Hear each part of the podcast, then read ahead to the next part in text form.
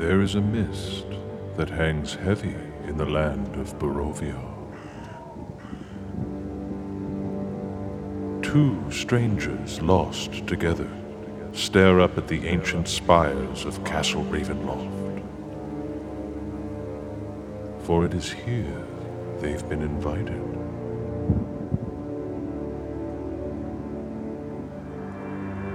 Dwarven Moss presents a Dungeons and Dragons actual play of The Curse of Strahd.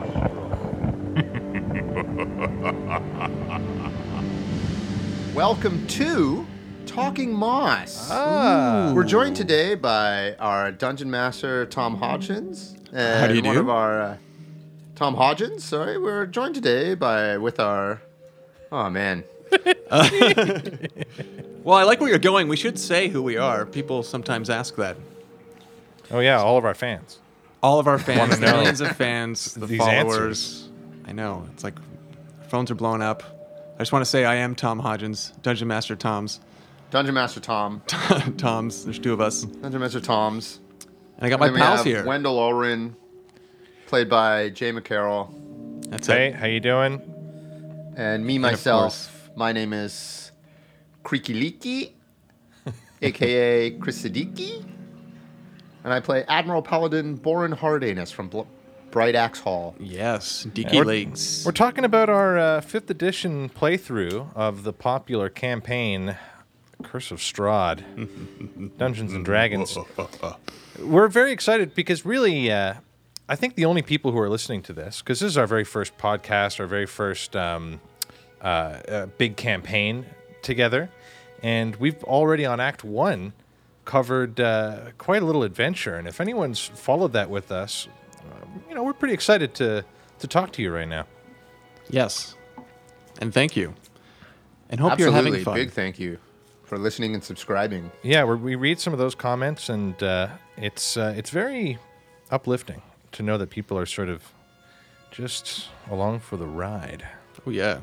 Big shout out to Fartbot 9000. Oh yeah, Uh, Miss, Mr. B. Mr. B. Up in the house. Who else we got? Uh, n- new topic. Okay. So Yeah, we wanted to take this time because uh, the way we split up our show was into three acts, almost how the book kind of works too. But we thought, you know, look, we're three guys with lives outside of Dungeons and Dragons, you know, and we're doing all this work by ourselves. But we thought, you know, the end of Act One, why don't we have a little talk back? You know, there's going to be an episode missing. We want to kind of, we're going to sew these acts together, and we thought, what a, what a, uh, what better way to enjoy the first act than to That's have right. a little talking moss. Little talking moss. Tom, Talking moss. how did uh, I have a question for the for the dungeon master, Tom? Hmm. How did this thing come together? Well, Jay, it all started when uh, gee, uh, maybe a couple years ago now. I, we had uh, Jay and I had some uh, mutual friends back in uh, grade eight. In the in, the good old days, we all kind of met around that time, and I, I guess this was like a bringing back of the crew. And in my mind, I was thinking, oh my gosh, what if we all get back together to play some real D and D? Because I'd played a lot when I was around 13, 14 and all that. And we have all been fans of like RPGs, uh, Baldur's Gate, played a lot Oh, of yeah. FF7, all the goodies. Big nerds. Yeah, big nerds. And then uh, I guess we, we lit it up with our with our friends playing some games, and it. Well, I guess what eventually happened is Jay and I became like aggressively obsessed with the game, and uh, we just needed more. We needed more. We needed our, someone our else. that friends, was- uh, our friends came by to play with us, and and and they were like, "Oh, this is cool. That was fun." And Tom and I were like, "No, no, no. This is what we are going to do now." Yeah. right. This is us now. Yeah. This is our lives every weekend, right, guys? Ten hour sessions. Basically, no, but it was just And they we, were a we bit did, more fair weather, I guess. Yeah, with the, they, uh, they the could take it or leave it, and we really wanted to be like, okay, no, let's let's go into this and try to get a weekly thing going and uh, and dive in because it seemed like a really, it seemed at the time like an unbelievable rabbit hole to go down, and uh, and it really was. Well, let me ask you crazy. two guys this. Do you think the friends that you guys played with had a history with role playing games the same way you guys did? Like, were they were they as um, just enthralled with Baldur's Gate or Final Fantasy. They were. Oh yeah. They were. Interesting. Okay. But uh, I guess they just couldn't put up with us the way you could. Well, we are, Enter we're Chris. also like the way there. There's different types of D and D games out there, as we've heard and exposed ourselves to now, and we definitely know that like what we are doing is a whole lot more melodramatic and th- theatrical. Like Chris is, I, I met Chris working with him uh, at Second City. Um, Chris is an actual comedian uh, improviser, um, and so that's why his voice is so funny and he's so good at it. Um, but we loved digging into that, and it was fun that that to- like it, it was different playing with Chris than it was with our other friends because we engaged in so much improv and role playing. Whereas with our other friends, we were more learning the game and talking about mechanics and rules and distances and measurements. and- Right. Right, and when it came to like doing a whole bunch of improv and voices and stuff like that, you know, certain people have their limits and really what they're into, and things just kind of shifted. And you know, Jay and I are on the phone every night talking about all these levels of D and D, and you know what this means, and you know how are the additions like this. We're going nuts with it. And uh, it was Jay just had a great idea. He's like, "Oh, you know what? I bet my pal Chris would be super into what we're doing right now." Yeah. and I guess that's when the uh, the homebrew was continued for you guys, and then I was uh, brought into the fold. Oh, that's right. Yeah, I was running a homebrew session, And the um, Nictus campaign. I get this message, just a random, you know, Jay and I hopping on video games, playing every once in a while, this or that. And then just a text message from Jay going, "Hey, uh, you ever played D and D before?" I was like, "Oh yeah, I played a couple years ago with friends, but it was the older version. It was an old version, and I remember having fun because I was playing D and D. This was something that I always wanted to play, uh, and I, I was playing it." Um, and I just remember more of the, the the monotony of it. I remember like good visuals of my friends and I playing in this basement. I mean, I mean, I, I I wrote a whole episode in my show based off the experience that I had. Um, but when Jay was like, "Yeah, come do it," I was like, "Oh yeah, I'll do this. This is you know, Jay and I we game all the time. Why wouldn't I do this?" And so that first session, showing up, met Tom, met Henry, fell into it. It really takes a Yeah. like you have to come to the table ready to commit to taking everything very seriously. And if you thought you were a nerd, you have no idea until No you idea. until you have to like actually like push through every moment of a D&D game. Because sometimes it's hard. Sometimes it's fun and it's flowing, but other times like you're collectively trying to get it back on a track of like of give and take and having a narrative be interesting. So many things happen yeah. with it at once. Oh my God! Yeah, the wheels tend to fall off, and We Well, the, the great thing was, I think, they is come that back. when we started doing your homebrew, Jay, we started, Bill, you know, the cart was starting to fall on the tracks a bit more, and we started flowing a bit more, and I started understanding the rules of 5e a bit more, and and Henry would, you know, uh, uh, speak up a bit more, and Tom would shoot his arrows a bit more. So it was like, oh, okay, we're getting going. So then it really came. Then I, I the bug bit me. And I started going, okay, well, it looks like I'm spending hundreds of dollars on this game and uh, books. I need these textbooks Yeah. and I need this. And trips then to Meeple Mart. This turned into, it was either, I think it was post Meeple Mart, Jay, where we were at Meeps buying our stuff. And we were like, I ju- I just want to play more. I think we were just wanna- painting like a- minis. You you came over and we were painting some minis. That's it. Was that it? once again, if you Yeah. didn't think you were a nerd, wait till you're painting minis. Right. And we were just So- like, I just want to play more. How do we play more? And Jay just thought, you know, let me let me just get in touch with Tom. See what he maybe we could start like our own little mini game. Yeah, and I had for for I was in the world of Ravenloft like t- two decades ago. Really? Yeah. How so? Explain that to me. This, this is very interesting. Well, Ravenloft was a big part of uh, AD&D. That's when it came out. Uh, so AD&D is second edition, of Advanced Dungeons and Dragons, and uh, they had all these different types of worlds. You know, Ravenloft, Al-Qadim, um, Right. Dragonlance, all these types of things. Right. And uh, yeah, um, Curse of Strahd was written by a husband and wife, I believe. And it was just kind of the first time they they introduced uh, gothic horror into D and D, Right. and it was a big deal. So that story's been around for a long time. Uh, it gets different iterations with each edition, and I had just always loved it. And I said, you know what? I want to run this campaign with Chris and Jay. You also had recently borrowed it from Nick or Henry, didn't you? The, well, I didn't have to. I didn't have to buy it. Yeah, Nick Right. just just uh, gave it to me, Beautiful. and I, I borrowed it for a, a year.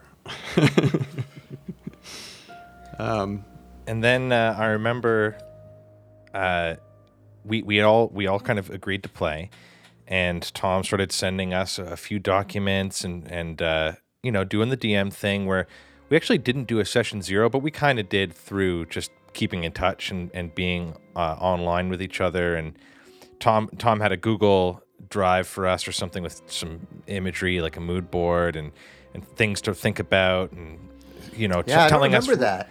yeah. Did he? Yeah, yeah. He sent us a, few things and and he said I'm going to start you guys at level five because you're only a party of two, and then I could sort of run you through this the way I want. Yeah, that's a good thing to bring up for our, for our millions of uh, curious fans. Yeah, the uh, the level Yeah. five thing. Um, yeah, this is it's it's a ga- it's a campaign for a party of like five people, right? So one of the simpler things I thought I could scale it just by starting you guys at a higher level.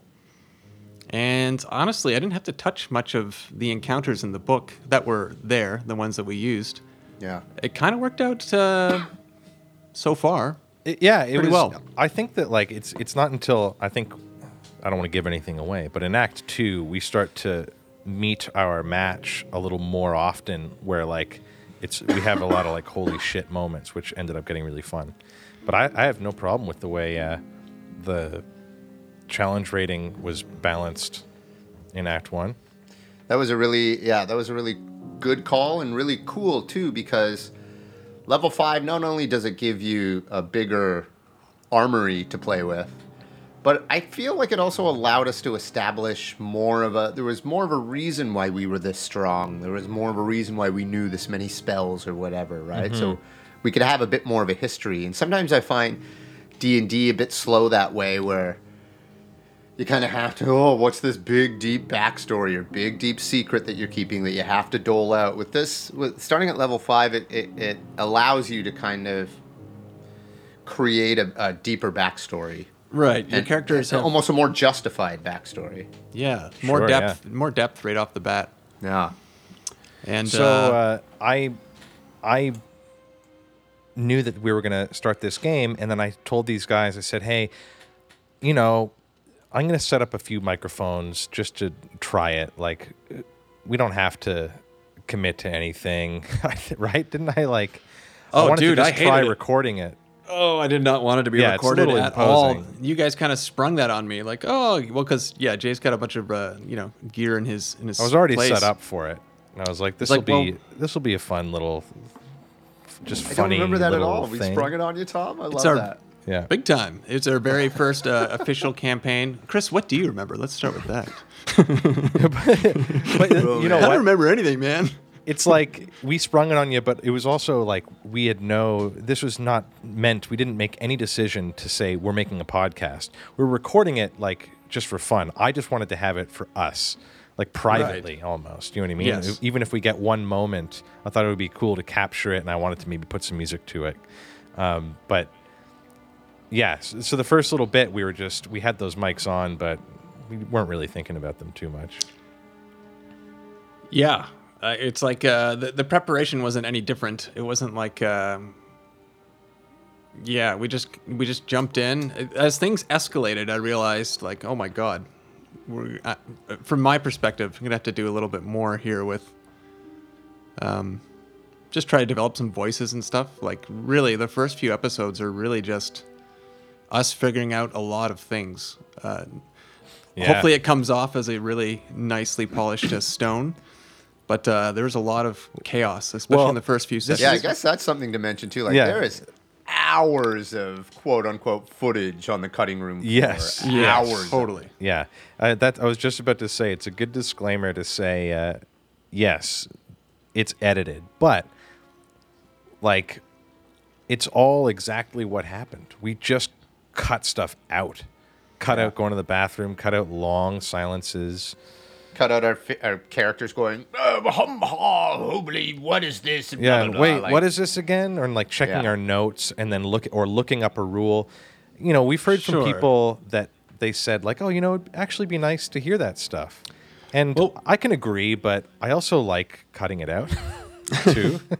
Well, it was interest interesting process to figure out what do you leave in, what do you cut in, what what is D and D, what is real. I remember one thing that was uh, a small little point Right.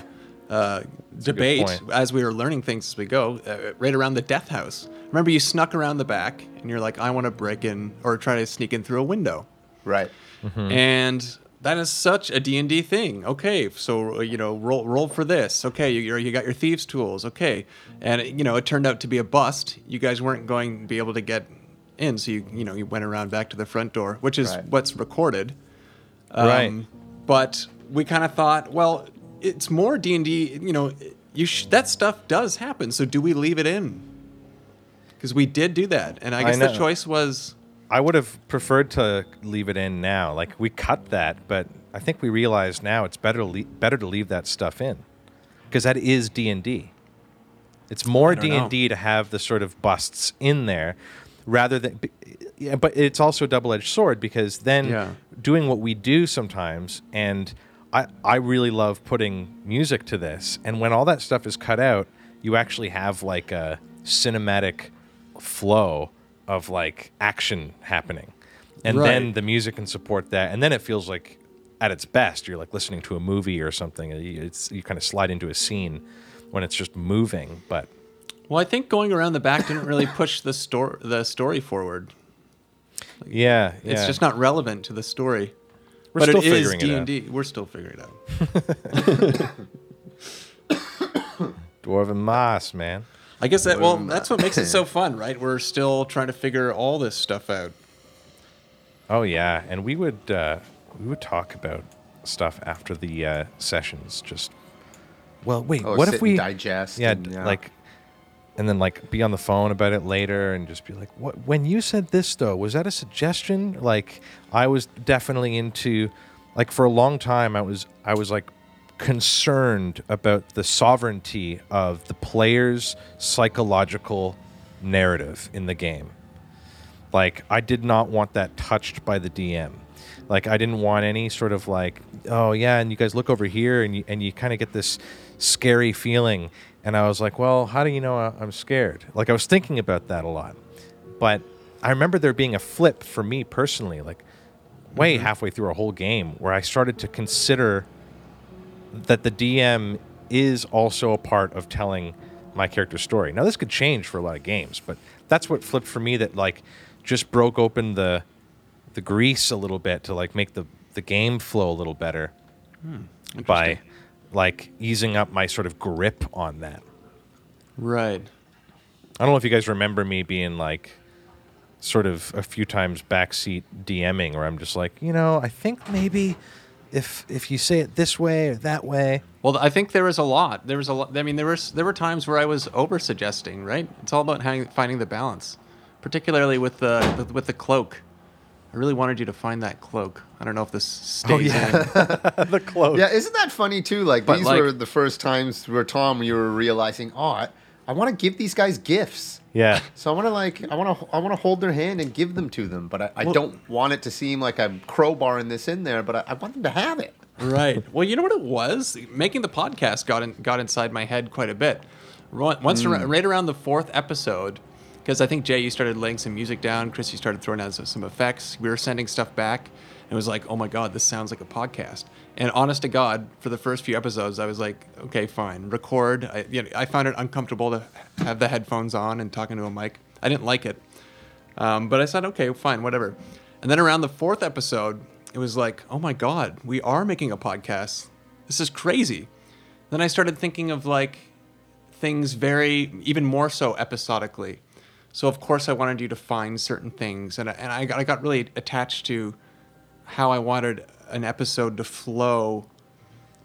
Uh, thinking of it as actually episodes rather than just comfortably playing D and D, whatever happens. Sure. And uh, that also ebbed and flowed a bit. Uh, that me wanting to do that died down later as as we all talked about this stuff. But um, that was that was a, that was a thing for a while. Just trying to juggle this whole three man operation. This whole this it was just a surprise. You to have a very we're different making a podcast. background than uh, Chris and I in terms of how theatrical we kind of imposed the scene work and stuff. This is this was a type of D and D game where Chris and I have been old pals, but not as old pals as me and you, Tom, but more No. recent pals. uh, Or through recent old working- pals. Recent old pals. Yeah. Old recent pals. Old recent pals. Yeah. Right. I'd say um, recent old pals. Recent Anyway. old pal. Yeah, yeah, yeah. Yeah. With with renewed interest. So old Reese's Pieces. Yeah. Pen pals. Peanut butter pen pals. But it is so funny that Chris Right. and I we're so Chris, you and I are used to just like when we played video games online, we'd be so silly and just like it's just taken that Chr- Chris always brings the theater like even though Chris isn't the most theater of the theater kids, he brings the theater kid out in me. I'm so silly around. To me, he is. He's Yeah. like the most talented theater improv guy ever. It was just crazy. Oh, he's the heavy. whole thing was like. Come Uh, on, guys. oh yeah, oh, Chris. Well, I guess that was my dynamic that I brought. I was just like, I can be anyone. You know, I remember the guidelines is let's go, let's roll our characters, let's build them. And that was the first character I really, the character I made for um, Jay's campaign. I was like, I just want to be a thief. I just want to be a sneaky guy. Yeah. But in this one, I was like, oh, okay, well, we get to make a character, and this is going to be a long campaign. So who do I want to be? I want to be Gimli. I like speaking like a dwarf. I like dwarves. And, And, you, uh, yeah. And then I just chose that voice. I was like, okay, I'll just be Gimli. I'll be my version of Gimli. You came so fully formed with your character. It was so well rounded. And I, I could still hear in some of the episodes maybe Wendell figuring out his voice a little bit. But uh, Chris, that would be uh, one of your strengths, I think, with your character work. You came in with this friggin' character that was so like you could see the sharpened edges on him, and I'm just going, holy shit! I don't know like what kind of fucking NPCs I have coming up. We- like, I, I got nothing. The thing is, though, it's like we picked fucking like archetypes, like huge. Like I realized I was pure Arthur from uh, Red Dead. That's Red what it Dead, sounded like. yeah, also, about like four sessions in, just to anyone who cares, um, I hear that on Critical Role, the most popular podcast ever, Right. that there was a Hexblade Warlock with a Southern accent Yeah. that sounds just like Wendell, and I'm like, what? Yeah, it's Yeah. it's bound to have some overlap. I remember, yeah, when we discovered that. But But thank uh, God our millions and millions of fans have forgiven us and I think it's yeah. Hopefully all they have. millions of them. A few million. Sorry, critters out there too. Th- Those are the Yeah, yeah. crossovers. Um, it is worth mentioning though Oh, how crazy your two characters. So this sounds like we wrote. It sounds like all three of us got into a room and wrote this. Like, okay, let's have an elf and a dwarf, and they're gonna be friends. Whoa. Okay, let's make one of them a hexblade warlock, and the other one a, a general paladin of goodness and uh, you know a righteous man, a holy word. It sounds like we were in on the sting, but you guys submitted these two things completely separately. And, and and I think that speaks to probably if anyone else out there is listening like there's a lot of happy accidents and magic moments that sometimes the randomness of D&D uh, creates. And then we kind of hit the jackpot on this one. So, okay, I got some questions for you guys. Um, and I asked Jay this in the summer because we were being a bit self-indulgent as we do. But I'll start with you, Tom. From Act One, okay what are your three favorite moments from Act One? three favorite moments They can be as specific or as broad as you want.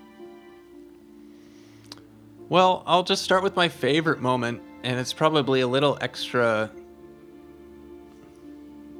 I like it probably a little bit more from the DM's perspective. Right. You little sneak.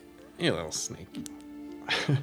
I love the. I love when you um you sent uh, Strahd his uh, his carriage, his RSVP when you cut off the horse's head. I love, love, love, love that part. I loved it so much because uh, when you first entered the death house, because I could see the connection. Remember, there was those wolves, like when Yep. you left the room, these stuffed Yep. wolves, and then they'd come uh, reconfigured in a different thing. And and Boren had the uh, you know insight to just lop their heads off. So Oh yeah. I've got the book. I know that they will come to life later. Yeah. And the fact that he did that completely killed them. And so it was you solved the problem uh, and it was it was great. And then onto the hor- horses or the horses. You, I could see that you were thinking the same thing. Like these are fake horses. These 100%. are whatever. 100%. You know, last time I lopped their heads off. Yeah. And, you get to see the gears turning in his head because there is Yes. a slow build up to him doing that, right? Oh, big time. oh, big time. And I didn't know what was going to happen. And so you get to just keep being like, yeah, and the and you cut the. Uh, he tried cutting like the the belt strap or something first. Yeah, Leather that's right. And it- and it Irina gave it came a back together. Wendell gave it, yeah. came back together. But how cru- what talk about a fork in the road, right? Because you know that carriage to people that have played this campaign. I mean, that's not something we added. Yeah, we could've That gotten in. Right. You could have gotten in. That's the the dinner invite to see Strahd. Right. So as I'm preparing, you know, for each episode, I mean, this is huge. You Strahd, guys- this raven meat is prepared just perfectly. He's just glad a really good it. chef. Well, yeah, he's he's got a lot of time on his hands.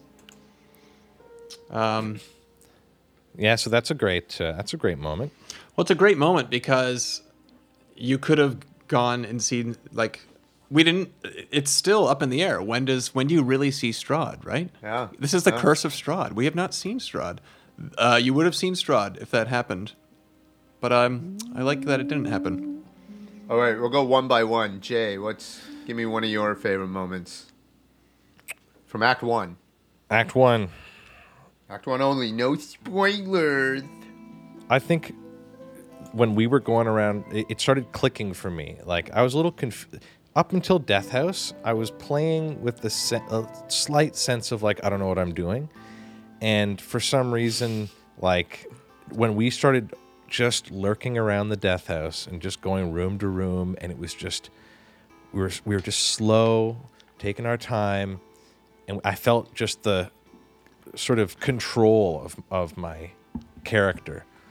And we were just going at a good pace and uh, it just felt fucking rad to just. We were also doing theater of the mind at that point too, using no maps. Yeah. All description. yeah it was really vibey because it just took a, it, we were just taking our time with it and it felt like there wasn't like a whole lot of like oh got our sword out it was more creepy and vibey Yeah, We I were think that learning was also too. You know, Tom, to you saying just like the the room with the wolves in it. It was really fun to play and test this world, where you don't get to do that with like Lost Mine or or Descent into Avernus or whatever. Like this is a this is a tricky world, Right. and you get to play with it the same way it plays with you. So I like that as a character to be like, all right, I'm gonna test this. What these are stuffed wolves? All right, I'm gonna bop this one on the nose, and I'm gonna chop this stuffed one's head off because I know there's something sour about this place. Sure. Yeah. Because well, it's just mysterious in nature how you and arrived it's here. and it's fun that uh, yeah in that moment when you when you're like i'm gonna test this. I, i'm gonna be very suspicious of these wolves and, and test cutting their heads off wendell's just gonna like kind of act like hey what the hell are you doing? Like there's nothing to worry about here. Come on. Like just trying to give the opposite energy so that you get to just like have all of this room to just play the suspicious while I'm Right. being the most aloof in the moment too. Like Sure. if you're going to be the most suspicious, I'm going to be the most. I'm smashing some things. Hey, there's mo- other things to smash in here than the than the wolves, Warren. Well, talk about the dynamic um, being played out as each episode progresses, and I think a really interesting part too, aside from D and D, there's also the, the dynamic of the three of us. It's like imagine three people for the first time become a group of friends, and then you go, oh, by the way, we're going to record all of it. Like Chris and I didn't really know each other super well, right? And uh, we kind of Yeah. so there was aside from trying to iron out how what is the ultimate way the three of us want to play D&D like how, how do you know how, what do you like Jay what do you like Chris here's what I like how do we blend this all into the the Moss trifecta the uh, you know the Venn diagram of Moss and a lot of that was just us uh, also being friends as the three of us for the first time and uh, True that. Good yeah, that's, point. that's that, that is a true dat. True dad. And I think things to circle back to you, Jay. I think right around Death House is where we started getting comfortable with a lot of things, with the fact that it's being recorded, figuring out how, starting to figure out how we like to play. What is our, you know, how do we like as a as a trio, that type of thing. What about you, Chris? Act one. Uh, the chase. I love that Oh, chase, yeah. man. that was such a dynamic that I never even thought would be in Dungeons and Dragons. Why wouldn't you have a chase? And of course, it's even in the fucking books. It says chase. It gives you rules for chase. There's chase rules. and I think what uh, the beauty about it, I think it just turned into a chase. I don't. I mean, you can tell me, Tom. Was that planned? It felt like it turned into a chase, and that was so organic and awesome. Or it was the dynamic organicness of it.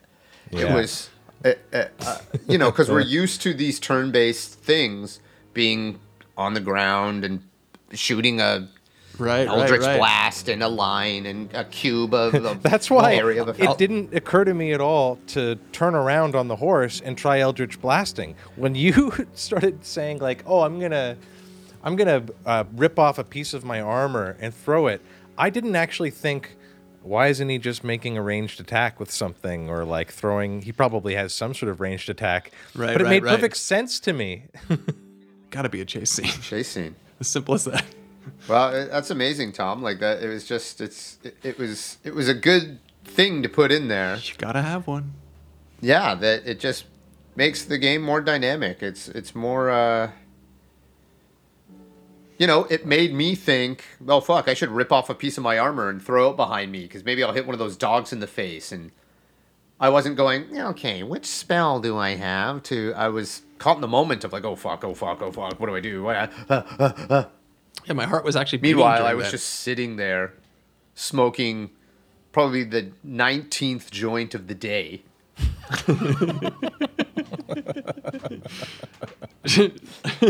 well, we are But talking. We are. nonetheless. That's talking Moss. Let's talk Moss, man. Let's talk Moss. Should I we- was just should we thinking talk we about could do Moss? a whole we could do a whole session on talking about our rope run legend, which we shouldn't d- divulge anything uh, just for brevity, but uh, Of course. Also, but no one knows that's what our, we're talking about. That's nobody so knows what we're inside. talking about, but i- that is our sort of inside joke, like big legend, huge thing that happened in D and D that blew all of our minds. We could do a talking rope run one time. Yeah, And it was- And very it would be so but it was relatable very too. fun. I mean, this is, these types of moments happened with like D and D groups all the time, and it's such an inside thing. But it sounds Okay. fun. it's Okay, rope now- run. What could that mean? if Sound- you don't I know what know. it is. I know, rope run. What is that? Okay, next question. My next question. I'm going to start with you, Jay. Who is your favorite NPC to talk to? Oh, oh, okay. Let me think about this for a second. Chris, you got some Um, good questions, man. Oh, yeah. I thought about this, bro. Dude, you're on it. Uh, Oh, I, I, I like I like Morgantha, Little but not Morgantha. I like Morgantha's sisters, oh yeah, the ones the we from the killed in Bronx. uh, in the uh, bone grinder. Daughters, weren't they? Or were sisters? Or daughters? sisters. Sisters. Oh, yeah. actually, that segues into a really fun thing, right? So you have your party of two. So reading ahead in the campaign, I, I see the bone grinder, and I'm going, oh my god, these two guys at level five will not survive the bone grinder. The reason I thought this is because all three hags are supposed to be together in the bone grinder, Morgantha and her sisters. Right. When they're together, they form a hag uh, coven Yeah. for all you nerds out there, and that means they can, as a group, they can cast these group spells. I They're follow. just so much more powerful, and that's just the way it's in the book. That's the way it's chalked up. And the only reason why I killed Morgantha is because of Your curse. my curse. And Yeah. maybe we should talk really, really quickly, just in case it's unclear. Part of my backstory was that my character got possessed by the bloodlust of this axe, and he doesn't know where it came from. And I came to Tom with this kind of open ended game mechanic that I wanted to try, where it's like, I don't know what's going to happen when mm-hmm. this blade gets clean because it has all this blood stained on it. And it slowly goes away magically. And then when it's clean, something happens to Wendell. That was just sort of an open ended thing. I wasn't sure. This is me not knowing how to prepare a character. I didn't know that that was actually kind of like a, a kind of an imposing thing. But Tom It's a took very it. intricate, Sure, sure. intricate thing there. Yeah, mate. it's like you want me to work what into what? Yeah. But Tom graciously was just like, "Cool, sounds great." And um, but here's the only time though where I still kind of like made my own decision to be like, "Oh, because you said the axe is looking pretty clean or something like that." Right. I was checking in on it, and I was like, "Okay, well, something's happening here. Maybe I'll make the decision to have him start giving in to the bloodlust and started developing the the character that way." Right. Well, just outside uh, Bildrath's Mercantile, you did your classic thing by trying to kill a squirrel, a rabbit, or Yeah. whatever. But the only thing I could see, Well, you tried to, but you rolled and you failed. And I can tell you right now that if you had a good roll, uh, you would have killed the squirrel, and that's it. So in the middle of this exactly. insanity, you're still looking around, and I'm like, well, the Barovian streets are pretty much empty because they're all under, you know, uh, in peril. They're being attacked at night by Strahd's wolves, all this stuff. It, they're quiet streets. It's in the book, and I'm like, well, there is one lady that's kind of walking around, and that's Morgantha, and that really, that seriously changed the whole campaign. That yeah, little that's interaction. crazy. Amazing. Because you guys would have gone to the bone grinder, and she would have been there, and I I don't Yeah. see how you would have lived really with her with her Brooklyn sisters. With their yeah, they were there. Yeah, yeah, they were from a different borough. She's from Manhattan. Uh, That's right. They're from Queens. yeah, that's right. All right. So favorite favorite NPC to talk to, favorite NPC to do. I guess that's an an, an uh, those hags are not NPCs; those are enemies. But Tom, what's yours? Oh, be I, I just think I was lucky with yeah. the whole setting of uh, Barovia, like right off the bat, uh, all the Eastern European stuff. So Yeah. you know, right away I start talking like this, and it's like Yeah, a, it's an accent that I already have. You know, it's like uh you Awesome. guys may have like deeper repertoires of accents, but I'm reading all the names and I'm like, oh, this is great. So I just gotta say, uh, I really liked uh, Stanomir. Stanimir is great. One of my favorite guys to talk to. Definitely. Yeah, He was actually the first one that really brought you in. When you started going, hello, Stanimir, and, and, and re- you know, I, Yeah. my lord is, and we were we were captivated. I loved talking to Bildrath. Bildrath was interesting because he wasn't necessarily a big character, right? But he became a big character when you attacked him. Yeah. Yep. Just attacked him. And I love will you, the say- panic in your voice, Chris. I don't know if it's panic actually; it's excitement. I love when you go, "You just attacking the guy? Yeah, yeah. You're attacking him? You just attacking the guy?" Exactly. Whereas- it was it was both excitement and disbelief at the same time. Right. Oh no, oh no, we might break the game, but oh no, we might break the game. Well, oh, totally. And I was so excited too. Like I knew that was a possibility given Jay's character's backstory, like we have discussed, player to DM. But uh, yeah, it was. I just didn't see that coming at all. That whole scene was well, just I will a say shocker. too, it's in the book. I mean, he's got his he's got his family uh, Parriwimple there. And Parriwimple's you in the book, yeah, and he's and he does charge more, but uh, Yeah. I wasn't expecting an onslaught from Wendell. Uh, and I will also give I gotta give a big shout out to Madame Eva. Uh, she was just one of my favorite characters, just because you're waiting so long to talk to Madame Eva, and you sit down, you talk to her. Oh yeah. And it was so Madame great. Eva. I loved talking to Madame Eva. It yes. was great. Well, Learning that we're trapped. sure. What's the one thing you could picture the most? Oh, I just, you know, I'm a sucker for uh, just for having a little acoustic guitar. But once uh, once Wendell started doing his monologue, and I could hear the rolling thunder, it almost reminded me like a little bit of like uh, like uh, Riders in the Storm, like the way that you know that Doors track starts. Oh yeah, yeah, yeah, yeah. The the rain Nice falling and vibey. it was just all vibe, man. I mean, I loved, Oh yeah. I loved it. Uh, mine is finding the Strahd theme, man. Yes. Mm. Just doodling around. When those noodles turn into an entire meal, I love that. dude mm. like so i'm showing these guys the the music underneath Stanimir's story of Strahd, the very first time we're hearing Strahd, and this music is playing. Because that was also the very first time you put sound effects under something. I just tossed Yeah. a fire under there, and it was like, It was "Oh, look we were just doing it bit by bit, just Yeah.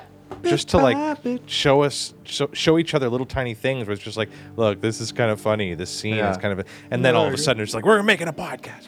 But like, this was just like I, I was playing it back and we could hear it do do do do do, and Chris looked up at me and he's just like got these intense eyes, and he says.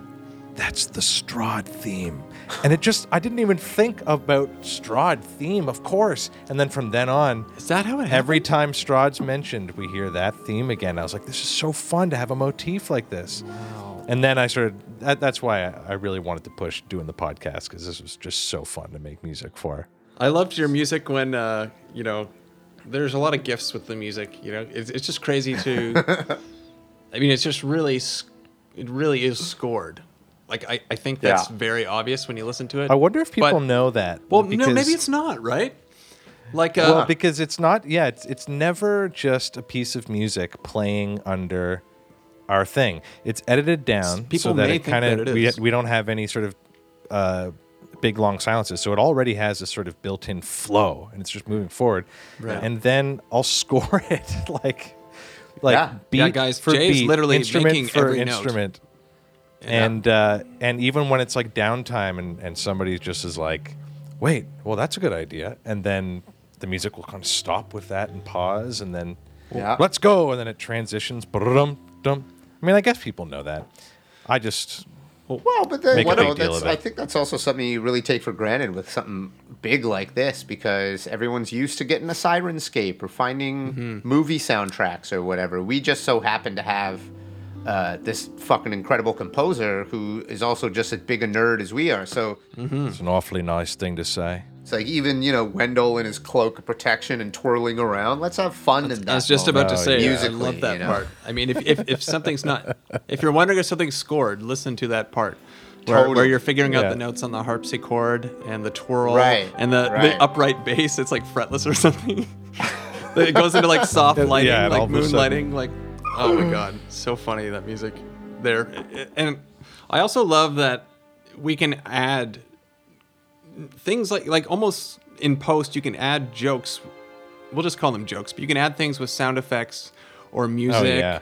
like uh, there's a part where you're where you're going through Ireena's house and he's just supposed to be kind of looking around but the sound effects are just like a huge he's smashing. And I listen back and it's so funny but you totally changed the scene and um, you know your music when when Wendell figures out the cape when it almost switches genres Hundred percent. so yeah. fucking Yeah, funny. yeah. When it But even, like, and- and to your- fun with it. To your love of Wendell's theme too, Tom, like it, that sounds like a genre switch too. Yeah. Well, it's it, it's it's and it shapes the episode because you now after what's happening, like we're breaking things up. Like the, you're very tasteful in the way you, you do uh, go off script. Yeah. Yeah, the, it's it's fun to have uh, a DM uh, allow players to just go off, you know, without any sort of actual gameplay or DMing, and just the players just are existing and acting and improvising. Should we do? Let's do some. Should we do some shout outs? Let's shout out the uh, Sonar yeah. Network. Good call. Good Oh, call. shout out. How about Yeah. Eminem, Mike and Mariana? Sonar Network. Sonar Big Network. shout out. Big shout out. Sonar out. Network. Yeah. Big big shout out. Inspiration points awarded. Oh, big time. James RPG Art, who we stumbled across. Yes. I don't know about you guys, but when I first saw his stuff, I was like, "Why is this guy painting exactly what's in my head?" Yeah, Yeah. that's true. Like We You know, to his credit, thing. too, a lot of people have been using his art, and uh, for r- I think right a lot reason. of people have that same reaction because Yeah. both of us did. We saw it and we're like, "That's Curse of Strahd." Right. That, not that, not that, that. and then all the pictures are just like, oh yeah, all the ones that we're choosing are all this guy James RPG art. Yeah. Big shout out. I wonder if he'll let us use it for our podcast. Yes, he will, because he's a fucking cool dude. Yep, That's right.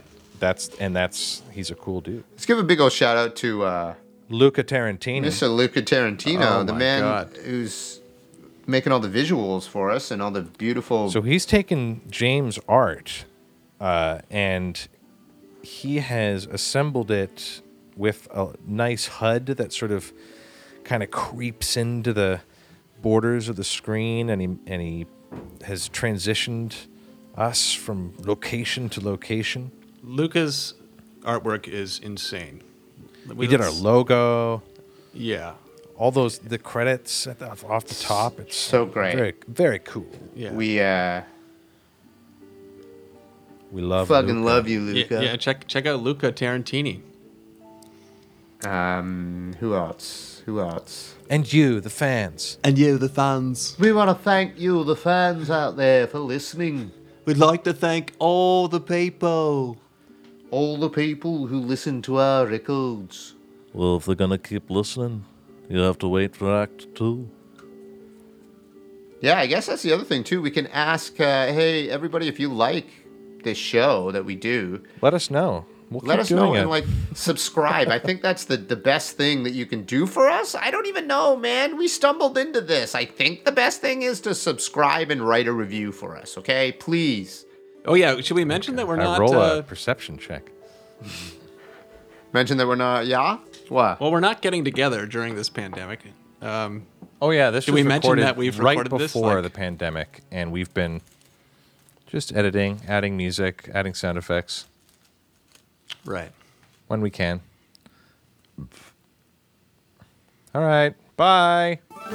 Thanks for listening, guys. Keep listening. Thank you. Bye.